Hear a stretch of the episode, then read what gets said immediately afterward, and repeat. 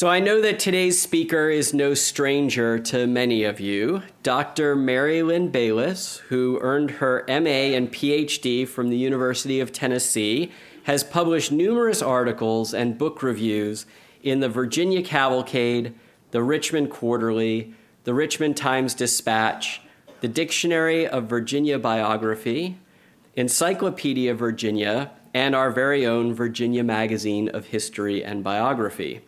Lynn is a popular speaker who's delivered more than forty lectures on the Dooley family and other topics related to their era. She recently published her first book, The Dooleys of Richmond, Two Generations of an Irish Immigrant Family in the Old and New South, copies of which she will be glad to sign for you after the lecture. Lynn has served on the boards of a number of Richmond's cultural institutions, including the Maymont Foundation, the Edgar Allan Poe Foundation, Hollywood Cemetery Company, and Friends of Hollywood Cemetery. So please give a warm V H S welcome to Lynn Bayliss.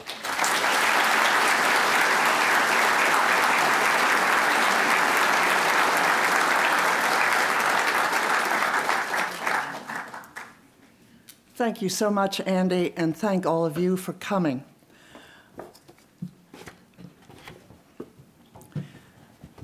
Thank you for that very kind introduction, Andy. Let's see if I can find the lecture right here.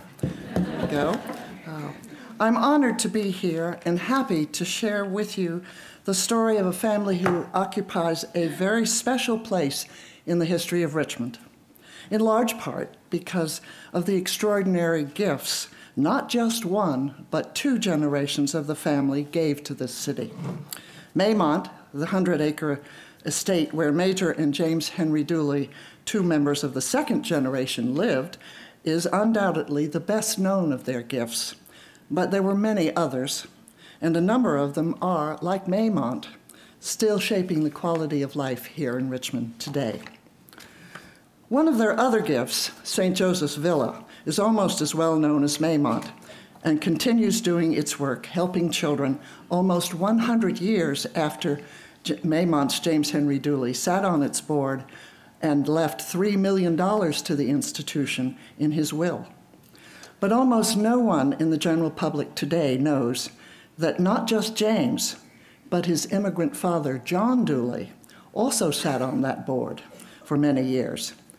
He was an advocate of education for women, and within a dozen years of his arrival in this city, he was so well respected in his church and the business community that he was named one of the four trustees in the eighteen forty-eight uh, charter for Saint Joseph's Female Academy and Orphanage Asylum, which permitted the Sisters of Charity to add a girls' school to the orphanage they had been operating here for a number of years. Another institution which James Dooley gave to Richmond, Dooley Hospital at the Medical College of Virginia, the city's first hospital for crippled children, was torn down a few years ago, but the impressive front doorway surrounds still stand on the M C V campus behind the Egyptian building with a plaque for all to see commemorating the donor. But almost no one knows that even when Dooley Hospital was first opened, it was too small to provide the care that many children who needed orthopedic care. Nor do they know that Sally Dooley, in her will, left the money needed to buy the land, build the building, and outfit a larger replacement for it called Crippled Children's Hospital. We now call it Children's Hospital of Richmond, and it's still giving a miraculous and transformative care to children as I speak. Not many in Richmond today realize that Missus Dooley also gave the main branch of the Richmond Public Library on Franklin Street, the first building in this city built to be a public library. She gave it in memory of her husband, and you can see his name carved in granite over the archway just to the left of the circulation desk in the front hall of the library. The impressive granite structure which originally housed the library was encapsulated by a much larger structure in the nineteen seventies. Nonetheless, it is still in the center of the cultural life of this city. The gifts I've mentioned now are just some of the Dooley family gifts. Nonetheless, They remind us of the wide impact their gifts continue to have beyond the gates of Maymont. Talking about the Dooleys here today is a particularly happy occasion for me. In a very real sense, I feel as though I'm bringing the Dooleys home. For, in coming to the Virginia Historical Society for an event co-sponsored by the Friends of Hollywood Cemetery. Although almost no one else here today may know it, the Dooley family connection to the Historical Society goes way back to the early days bef- before the Civil War, when John Dooley, the Irish immigrant father of the family, who had lived in Richmond for less than nine years, was invited in eighteen forty-five to join the Richmond Library Company, whose members came from the city's intellectual elite. They were readers who loved to read, and like John Dooley, had personal libraries full of books they treasured. In eighteen sixty-one, as the clouds of the Civil War hovered over this city, the Richmond Library Committee, Company, excuse me, dissolved itself and donated its books to an organization then called the Virginia Historical and Philosophical Society, which even then was familiarly called by its later official name that we still use, the Virginia Historical Society. You can peruse the records of the company upstairs in the library right after this lecture if you'd like. Almost forty years later, in eighteen eighty-one, John Dooley's son James, who would later live in Maymont, was elected to membership of the Virginia Historical Society. Now, the connection with Hollywood may surprise some of you who know that James and Sally Dooley are both buried in the mausoleum on the grounds of their hundred-acre estate, Maymont.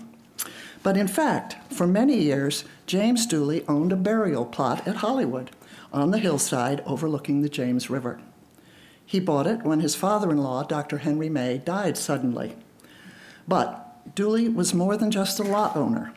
He also attended lot holders' meetings and not only suggested the establishment of a committee charged to provide, quote, protection, preservation, and government for the cemetery, but he served as a hard-working volunteer on that committee. In a sense, he was an early member of the Friends of Hollywood. His father, John Dooley, was an even earlier member of the Friends. His first contribution to the cemetery occurred in eighteen fifty-eight. When, as an officer of a Richmond militia company called the Mil- Montgomery Guard, he and his men participated in ceremonies at the be- reburial of President James Monroe in what is now called President's Circle at, the, at Hollywood. That time, he had to march for miles from Rocket's Landing to Hollywood and stand for several hours listening to long speeches. But his next contribution was even more strenuous. In eighteen sixty-six, his immigrant wife, Sarah Dooley, was one of the women who formed the Hollywood Memorial Association to plan the first Memorial Day at the cemetery. John and his son Jim were among the eight hundred men who risked scratches, bruises, pulled muscles, and poison ivy to clean up the cemetery grounds before the ceremony. John Dooley also drafted the organizational plan for the parade that day and located a band to lead it from the center of town to the cemetery, where twenty thousand people gathered that day to pay, pay tribute to the soldiers buried there. Before I share more episodes from the Dooleys' lives with you, I would like to explain what launched my research into their lives. It all began years ago with a casual conversation with Drew Carneal, the late historian and lawyer, who was then chairman of the Historical Committee at Maymont and a member of the Maymont Board. During our conversation, I asked Drew about Maymont, and he replied that the foundation was doing well raising the money needed to support the place. But although Maymont Board members and tourists were greatly interested in hearing about James and Sally Dooley, who had given Maymont to the city in nineteen twenty-five, no one really knew much about them because their papers had been burned shortly after Missus Dooley's death. Before our conversation ended, I mentioned to Drew that I had some free time and I'd be happy to do a little research if that would be helpful. Not long after, Drew sent me a letter inviting me to join the historical committee, and I was asked to do a small but much-needed job, make a list of the books in the Maymont House Library for insurance purposes to see if there were any first editions or antique volumes of great value. I took three years of Monday mornings uh, making that list. Now, there were twelve hundred books in that library, and they're still there. And, but people began to tease me and ask if I were reading the books instead of making a list. Well, I responded, I wasn't reading the books. I was reading the marginalia.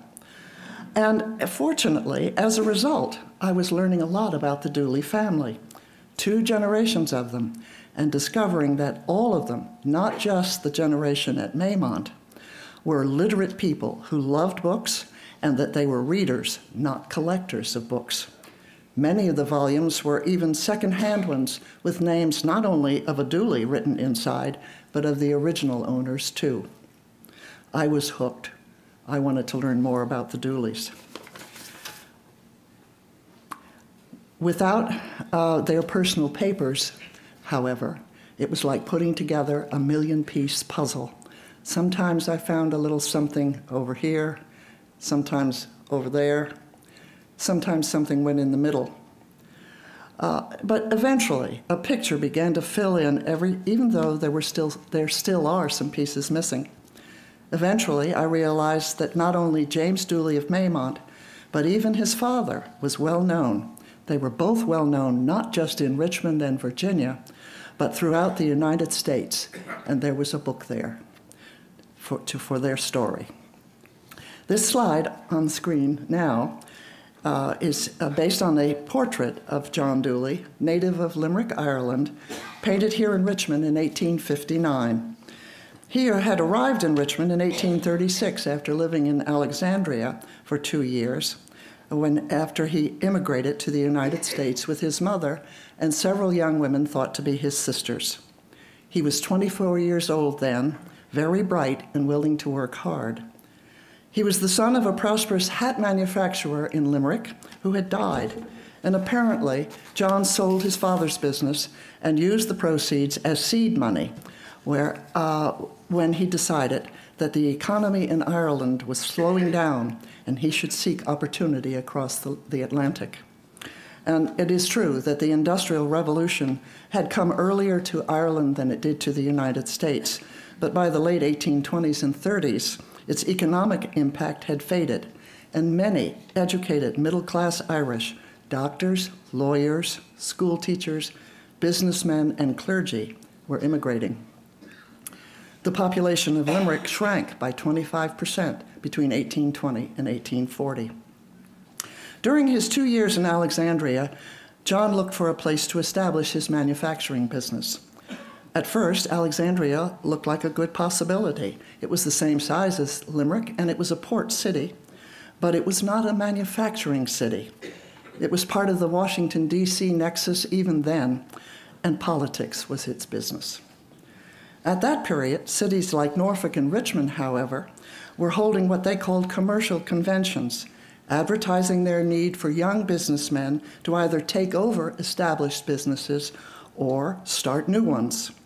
A few years later, Joseph R. Anderson, a graduate of the United States Military Academy at West Point, had left the Army and was using his engineering education to build roads in the Shenandoah Valley when he was attracted by just such a blandishment to come to Richmond and take over an iron foundry business. It may have been just such a convention that attracted John Dooley to Richmond, an industrial city which had always been a hat-making center, not surprisingly, because it was a capital city. And in those days of formal dress for politicians, hats were greatly needed. John explored the possibilities, and by that time, he had also fallen in love with the lovely uh, Sarah McNamara, another Irish immigrant, and he had asked her to marry him. Sarah, who was an independent thinker, unafraid of going to new places, accepted. Within two weeks of their wedding at Saint Mary's Catholic Church in Alexandria, they, John's mother and sisters, were comfortably settled in rented quarters in a neighborhood in one of Richmond's highest hills, just two blocks from Capitol Square. and John's first advertisement for his manufacturing business appeared in a Richmond newspaper. Now, if, whoops, I pushed the wrong button. No, push the right button. Did anything happen? No, let's try this. There it is. This is not the first one. This one comes from much later. But notice that it's called John Dooley, Hat Manufacturer and Dealer in Caps, Ladies' Fancy Furs, and uh, Trappers, Pushers, and such. Well, can't read all of it from here, but you can tell uh, that his name was a big name and that he did both retail and uh, wholesale business, and he did it throughout the South. Now, let me show you a detail from one of his bills. This is a little hard to see, but notice his name is over the, uh, the top. It is the, uh, a sketch by an artist of the interior of his manufacturing uh, plant. Note all the belts and pulleys, the hats hanging to dry after being dipped in what was probably mercury during the shaping process. And note the men holding various styles of hats. And in the lower left corner, the woman in the corner. The first of John's and Sarah's nine children would be born in that rented house on what is now College Street, where the Medical College of Virginia's Egyptian building would later be built across the street from the house. The Dooley's third child and second son, James Henry, who would later live at Maymont, was one of those born there. This is not James, the child, but it is his mother with one of his two baby sisters. Also painted in eighteen fifty-nine uh, by Peter Bumgrass from New York, who came down to Richmond to paint the portraits of the two Dooleys. Seven months before the Dooleys arrived in Richmond, an event took place that would play an important role in their lives, in the lives of their children, all of them, but especially in James's life.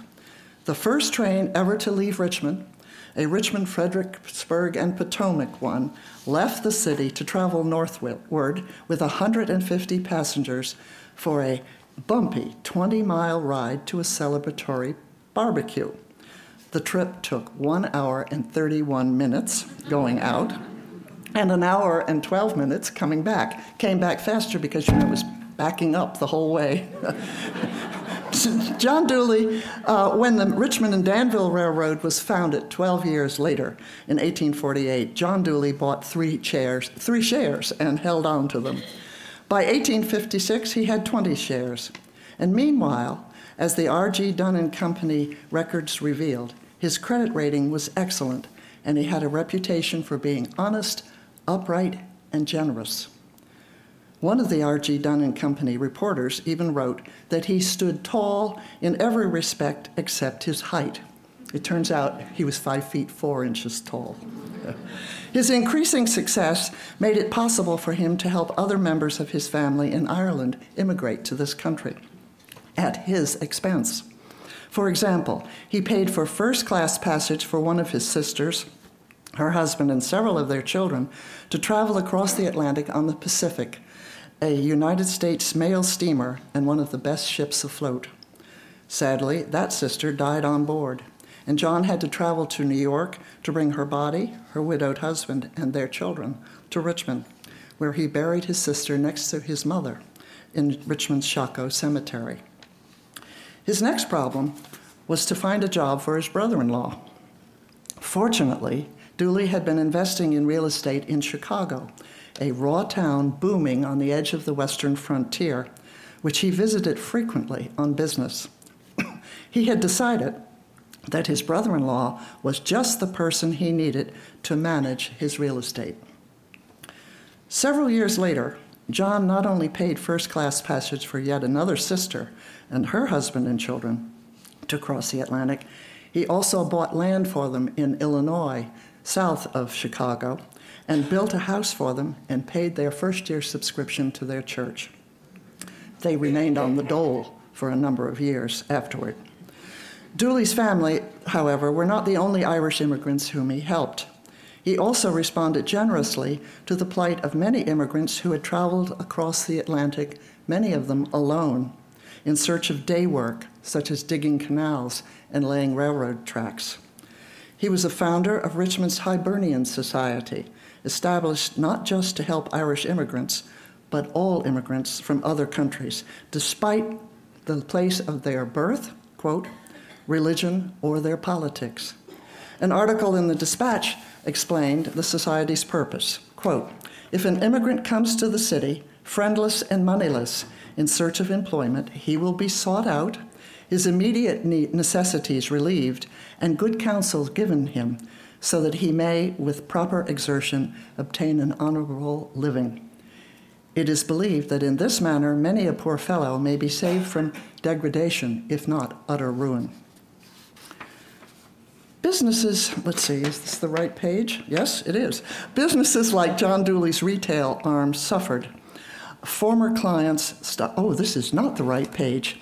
Uh, I don't know what happened to the right page, but anyway, um, it may be over here. Uh, in uh, later in the eighteen fifties, Uh, there was a depression in uh, Richmond, and businesses like John Dooley's retail arm suffered. Former clients stopped buying hats that might have been Christmas presents. Banks stopped paying specie, and a full-blown depression led to vast unemployment. The plight of the poor was so desperate in Richmond that a group of men formed what they called the Volunteer Relief Association. They divided the city into eight sections and appointed two men to be visitors for each section to identify the needy and ensure that they received help. John Dooley and Lewis Ginter put their own financial problems aside to serve together as volunteer visitors in Division Number Two. Even after becoming an American citizen, John Dooley remained interested in Irish political causes. And when the Young Ireland movement advocated the violent overthrow of the British government in Ireland, he joined a nationally organized movement in the United States to raise and send money to the rebels. He served as a treasurer of the group in Richmond called the Friends of Ireland. He served as treasurer of the group, and as well as it is well to remember that the American Revolution had ended almost, oh, some sixty years earlier, and that the Young Irish movement claimed that they were modeling their rebellion after our revolution. They quoted Thomas Paine, Thomas Jefferson, Patrick Henry in justifying their rebellion. And when they were convicted of treason and condemned to banishment in a penal colony in Australia, those who could escaped and came to the United States, where they were greeted as heroes. A number of them even came to lecture here in Richmond, and one of them, John Mitchell, became a close friend of John Dooley's, and eventually even moved to Richmond, where during the Civil War he wrote, not just for one newspaper, but two. Perhaps most importantly of all, John Dooley was an educational in- innovator. Not only did he actively support and encourage education for women, he was one of the founders of the Mechanics Institute, a night school for working men interested in improving their skills and extending their educational horizons. It was one of the first such schools in the nation and became the largest school of its kind in the South. It established a library, held lectures, public lectures, offered courses in such areas as mechanical drawing, chemistry, and accounting. Founded in eighteen forty-two, the Mechanics Institute provided education for working men well into the middle of the twentieth century, after the, the World War Two and uh, into the mid nineteen fifties. Dooley educated his own children in excellent public private schools here in Richmond before sending two of his sons to Georgetown College and his daughters to boarding schools out of state. While the boys were studying at Georgetown, however, tension between the North and the South grew pressing, and states' rights organizations grew up in Virginia and across the South. Enmity over slavery was only one of the issues prompting the members to organize. Another was the movement to establish what was called direct trade. Merchants had grown angry over the extra time and expense required to import and export goods through northern ports, and advocated establishing shipping companies to carry them directly to and from foreign ports to Richmond. John Dooley joined the Southern Rights Association, which at a meeting of its members voted for resolutions to be sent to the Virginia legislature, advocating that merchants, among other things, cease as soon as practicable doing business in states which tolerated abolition, and instead encourage and establish home manufacture. Despite his membership in the Southern Rights Association, John Dooley continued to do business in the North and the Far West, despite the political ramifications of his doing so, perhaps because he already owned a home manufacturing business. But ever alert to political issues, he was very careful to emphasize its southernness. To do so, he changed the name of his company a bit by simply positioning a new name above John Dooley Manufacturer. The new name was the Great Southern Hat Manufactory. And he also emphasized that he had established it long before the tension before, between the North and the South had grown so troubling by adding the phrase, established in eighteen thirty-six. In eighteen fifty, Dooley became a founding officer of one of Richmond's pre-Civil War militia companies, the Montgomery Guard. And nine years later, when a number of militia companies, including the Mon- Montgomery Guard, were called to do duty at Harper's Ferry after John Brown and his insurgents raided there, John Dooley and his men were the last to come home after John Brown's hanging. The impact of the events at Harper's Ferry were described in the morning newspaper the day they uh, returned in poetic form, and I'll read the poem to you from the front page. All classes now are in suspense to know which way the winds from Harper's Ferry blow. Some whisper peace, some allude to war, which all alike must equally abhor. 'Tis said that this suspense does injure trade, and very many people feel afraid. Perhaps not surprisingly, during that time, John Dooley seems to have become very absent-minded. A man whose R G Dunn and Company report noted that he often paid his bills early before they were due, forgot to pay the room, board, and tuition for his two sons at Georgetown.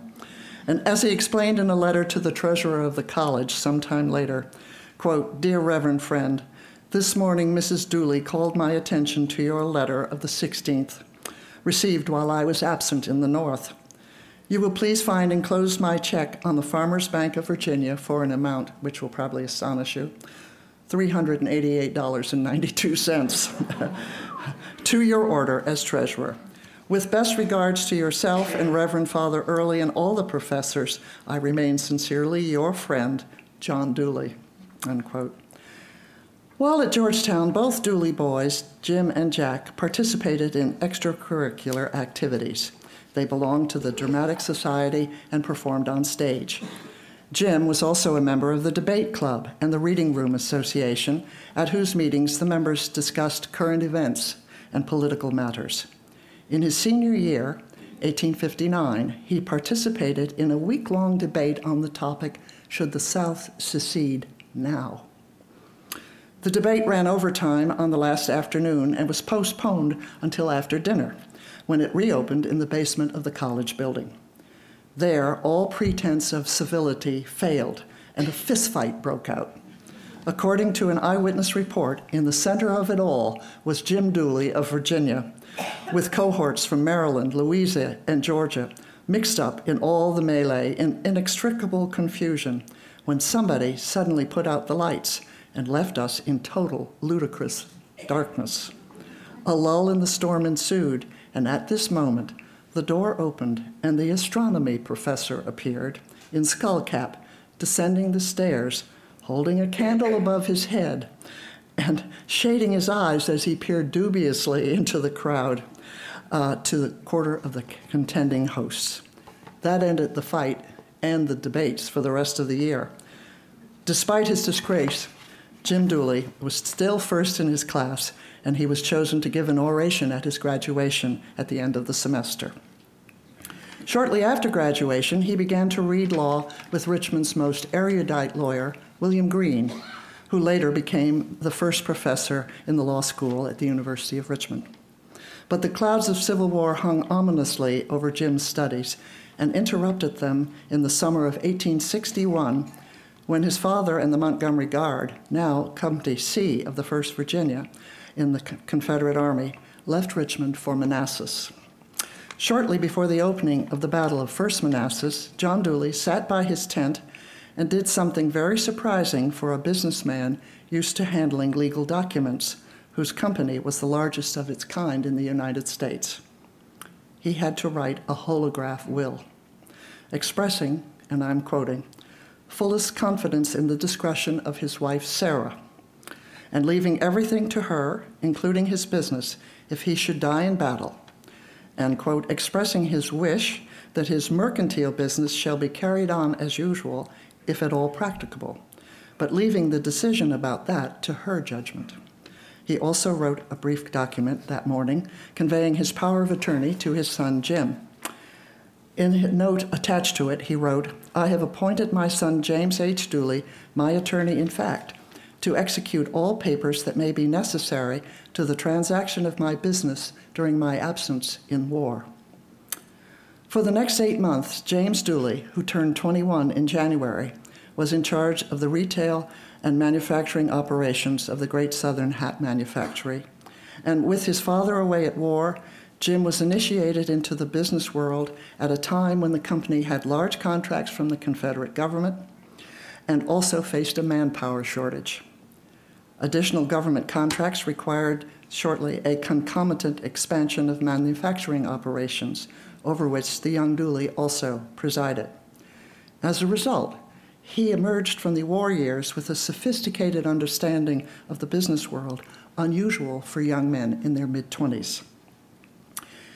After a year of leading his men in battle, exhausted and ill after sleeping in tents and marching long miles between battles, Jim's father decided to retire from active duty and return to his manufacturing business. Meanwhile, after learning that the President of the Confederate States, Jefferson Davis, had recommended to his legislature that it institute conscription, son Jim decided not to wait and enlisted as a private in the First Virginia, his service overlapping his father's by a few weeks. A month later, he was severely wounded in the Battle of Williamsburg and left to die on the battlefield, because the Confederate government, expecting the war to last only a year at most, had not provided ambulances to carry off the wounded from the battle.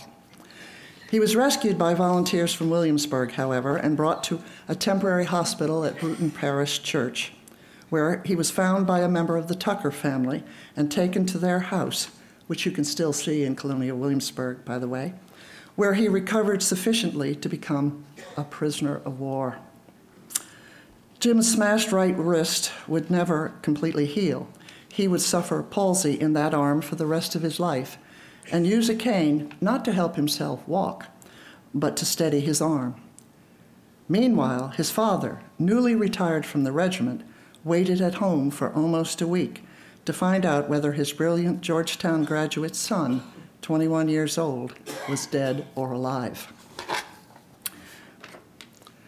John Dooley's distress propelled him to take action to prevent other young men from suffering Jim's fate. Oops, it's gone. Oops. Oh, well, let's see if we can go back now. Let's see, here we go. There. This is a carte de visite that lives here at the Virginia Historical Society for the Ambulance Committee, which John Dooley founded within a week of his son's wounding at Williamsburg. They're, they're working on getting the projector back. Should I stop or should I go? Maybe I should go. He rounded up thirty volunteers who had carriages or wagons to join him in going to battlefields to bring out the wounded while battles swirled around them. The group, which was soon to be called the Ambulance Committee, eventually was a cadre of ninety men strong who served at their own expense and risked mortal danger to themselves as they did their work for the remaining years of the war. In April eighteen sixty-five, a few days before the end of the war, Richmond's business district was engulfed by what was called the evacuation fire. Over nine hundred businesses were destroyed, and John Dooley lost the entire wholesale and retail business, which had taken him almost thirty years to build. Although he eventually would rebuild, he died suddenly of pneumonia in February eighteen sixty-eight, before he was fully able to recover his losses. His son Jim, then twenty-seven years old, became the head of the Dooley family and began to follow in his father's footsteps.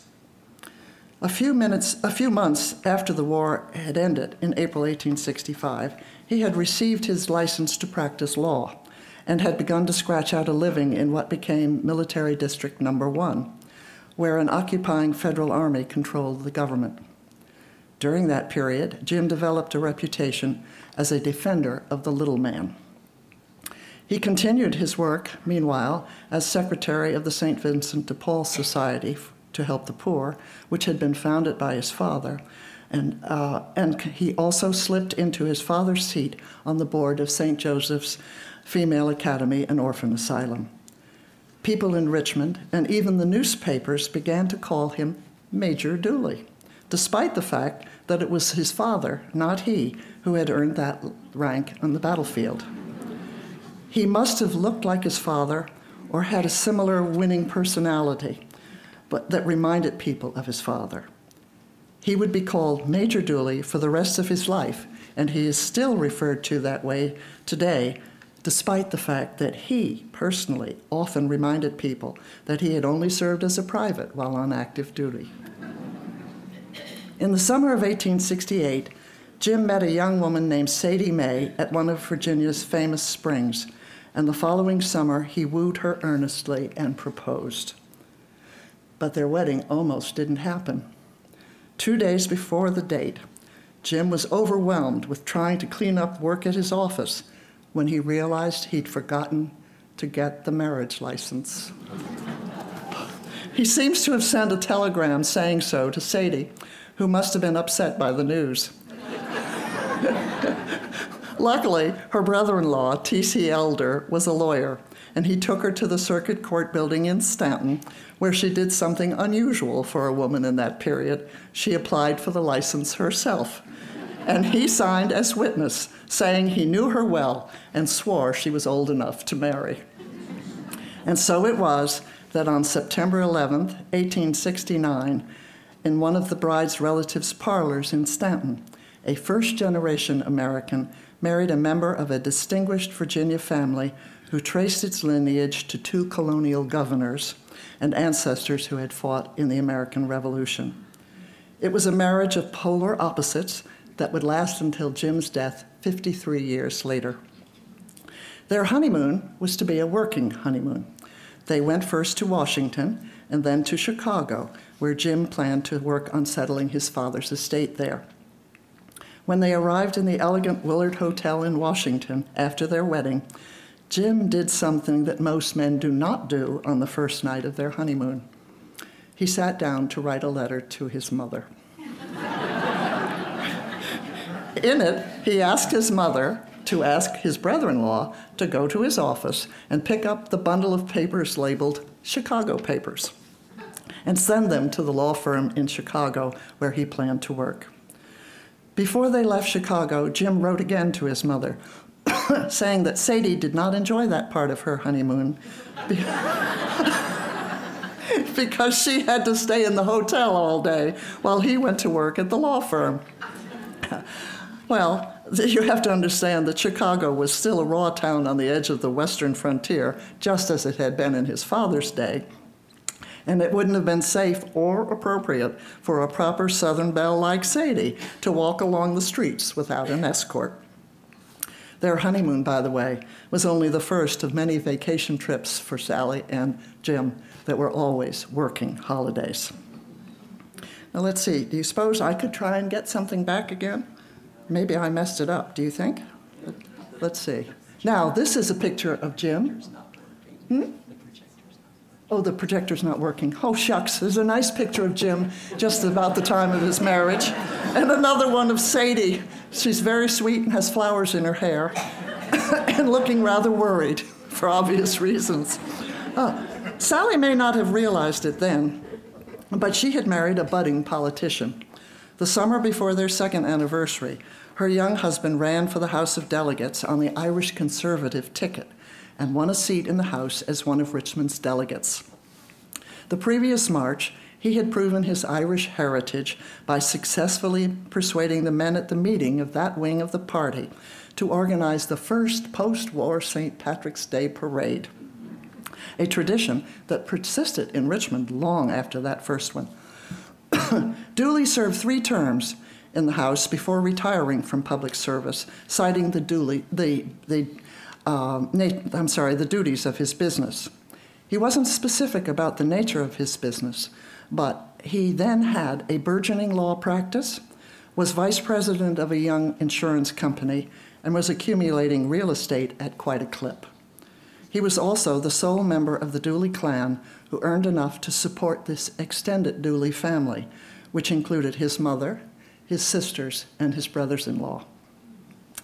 By eighteen seventy-nine, two years after he left the House of Delegates, railroads began to occupy a large portion of Dooley's business after he and two other young lawyers, Joseph Bryan and Thomas Logan, con- concerned that Virginia railroads were still in bad shape from the war and that they were slipping into northern hands, decided to bid on a, the Richmond and Danville Railroad, then being auctioned off by the Pennsylvania Railroad that had acquired it after the war. The three lawyers managed to borrow enough money to bring control of the Richmond and Danville back to Richmond. And they set the goal of expanding the railroad beyond Virginia borders, besides the, despite the fact that the Richmond and Danville Charter specifically forbade it to extend beyond those borders. Their solution was to charter a holding company, which may have been the first railroad holding company in the country, although I haven't yet been able to prove that. The Richmond, it was called the Richmond and West Point Terminal and Warehouse Company. Uh, and the charter of it overrode the charter of the Richmond and Danville and explicitly encouraged that company to build, buy, or lease other railroads throughout the South all the way to the Texas border. Dooley would eventually serve as the vice president of the Richmond and Danville and also its general counsel. The men also chartered a railroad construction company called the Richmond and Danville Extension Company, which would build new roads, connect others, and make the gauge width between the tracks of each road identical.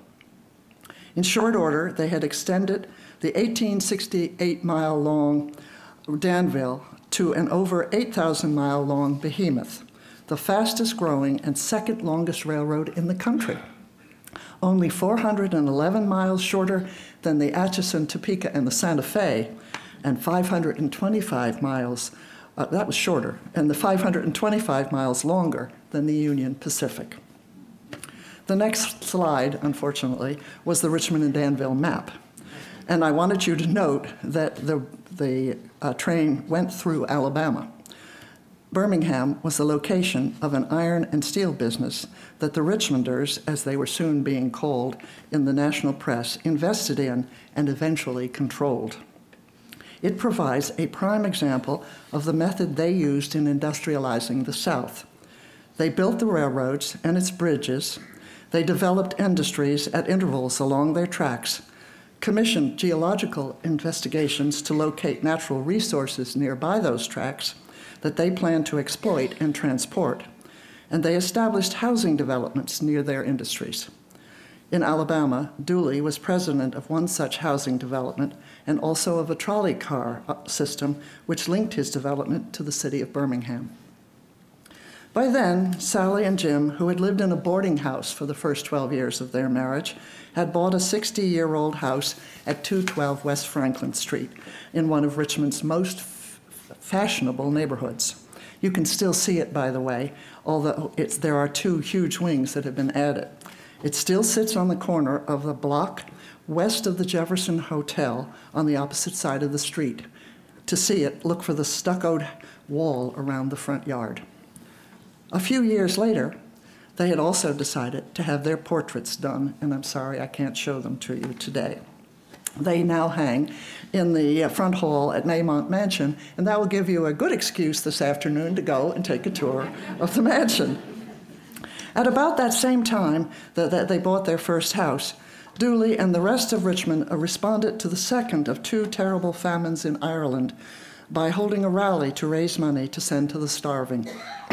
Jim was one of four speakers at the event, which raised thousands of dollars to help them. Jim was also a founder, as his father had been before him, of a group to help immigrants arriving in Richmond settle into life here and become good citizens.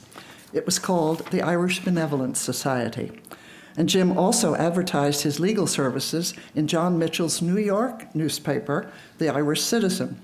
Immigrants could learn his name just as soon as they stepped off the boat that helped them across the Atlantic.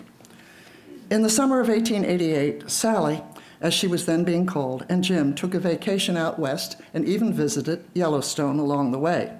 But they also visited San Francisco, where Jim looked into steamship connections for possible railroads coming from Richmond. His loyalties were always local, but his vision was global.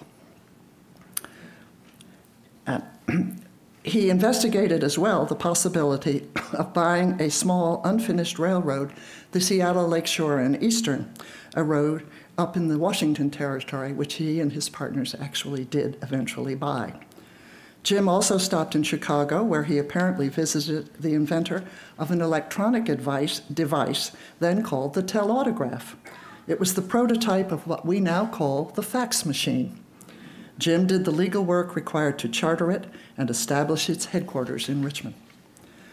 They had lived on West Franklin Street for about four or five years when one afternoon they were riding horseback out in Henrico County when they traveled up a road they had never ridden on before and discovered the land they would later call Maymont. Jim bought almost one hundred acres shortly afterward, and they hired a young architect to design a house to be built on the highest point, overlooking the James River. For twenty years by then, Sally had served as an active volunteer on committees in Richmond and in organizations such as the Saint Paul Episcopal Church Home for Aged and Infirm Ladies. In the years immediately prior to selling their house in, on Franklin Street, she became very interested in historic preservation and showed her capacity for leadership by becoming the first regent of the first Richmond chapter of the Daughters of the Revolution, American Revolution, which is still active in Richmond today. She also held its first meeting of the D A R in her parlor at two twelve. She also became one of the thirteen founders of the Virginia Association for Colonial Dames, which is still alive and well in Richmond, although it uses a slightly different name now. The house at Maymont took three years to build, and during that time, the American economy took a serious downturn, first in the South and then across the nation. The Panic of eighteen ninety-three forced the Richmond Terminal, the Richmond Danville, and all the other big railroads across the country into bankruptcy.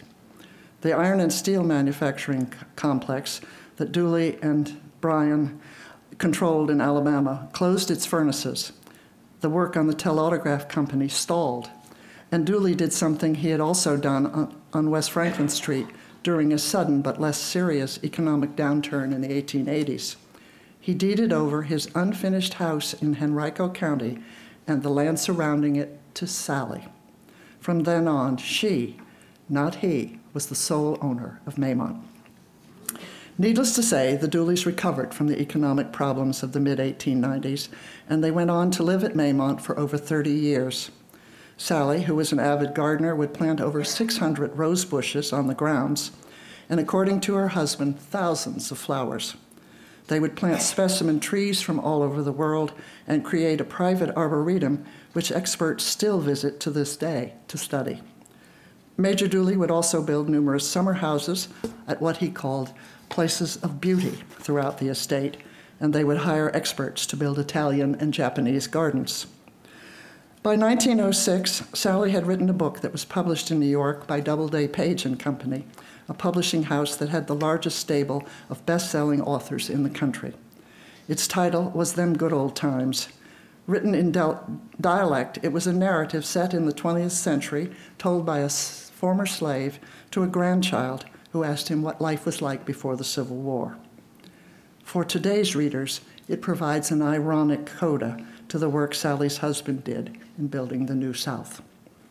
Jim Dooley went on to serve as the founder of yet another railroad trunk line, the Seaboard Air Line, and eventually, in his seventies, to sit on the board of the Chesapeake and Ohio Railway until the United States entered the First World War and Woodrow Wilson's administration nationalized the railroads.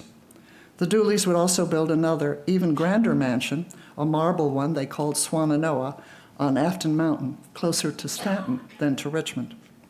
But It's time to bring to a close the episodes of, from both generations of the Dooleys' lives that I have shared with you. And you have seen, I think, I hope, that both generations experienced not only great wealth, but also economic disaster, but that regardless of their own economic situation, both generations served their communities and their countries with uncommon energy and generosity. Thank you very much.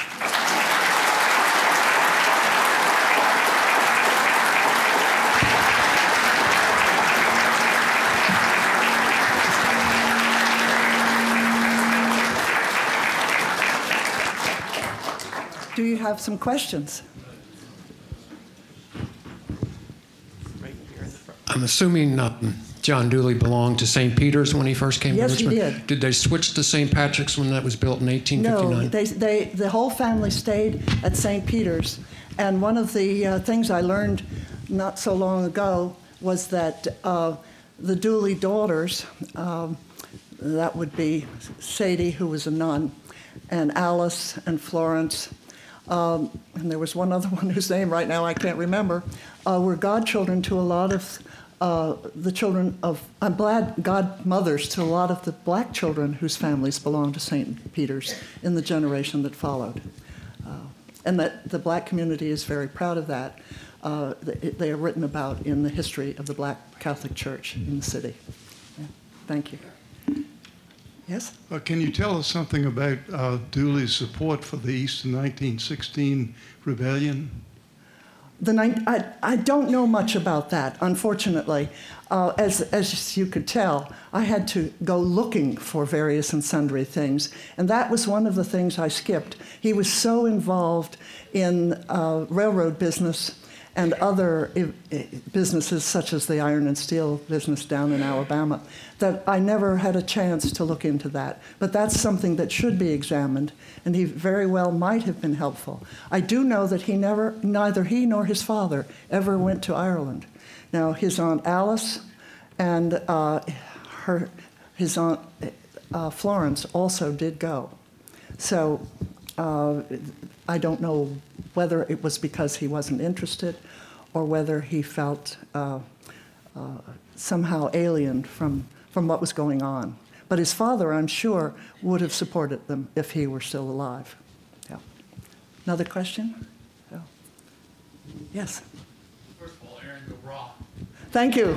and uh, his, when he started the uh, electric trolley company, yes. Could you The same year that uh, the Telautograph came to Richmond, was chartered to come to Richmond, uh, it, Dooley went to New York, straight to New York, within the day of returning from that trip to the West Coast that took him through Chicago. Uh, he, he, the court, the circuit court came in uh, session in vacation to charter the Telautograph, and then he took the train to New York City. And he was interviewed by the, a newspaper called the New York Star.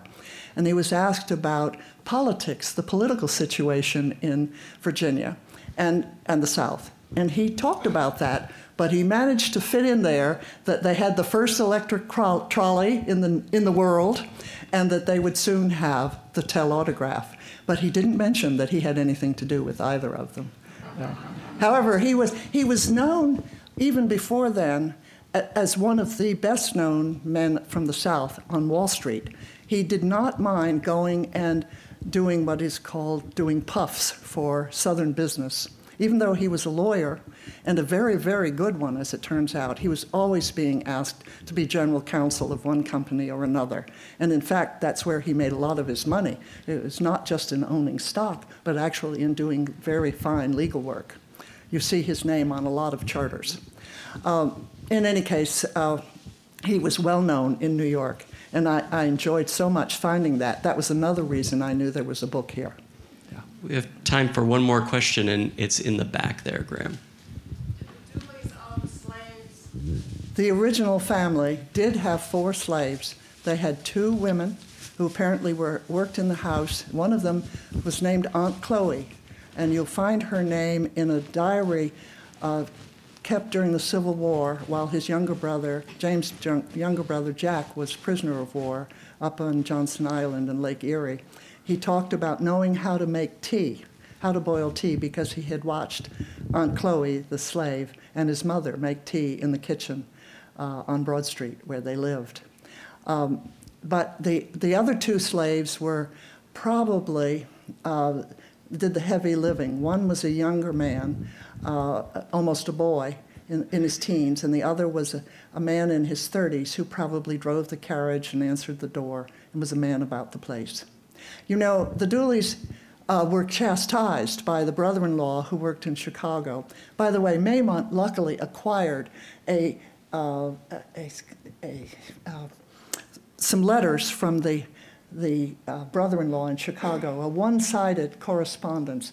We on, Maymont only was able to buy the uh, letters from the brother-in-law, no John Dooley responses to the brother-in-law. But in one of those letters, the brother-in-law chastises Dooley for being a slave owner. He's, how could an Irishman be a slave owner? Because, of course, the implication was the Irish had been sla- made slaves by the British. Uh, and there, what, what John Dooley might have said to that is lost, unless someday his response to uh, Michael Burns' letter is, is discovered. We always hope, if you ever have piles of letters in your attic, for goodness look, sake, look at them and bring them to the Virginia Historical Society for safekeeping. They'll let you have copies, and they'll stay in good shape, and they'll be very helpful to scholars who would like to keep an accurate account of uh, historical events alive for the future. Thank you very, very much.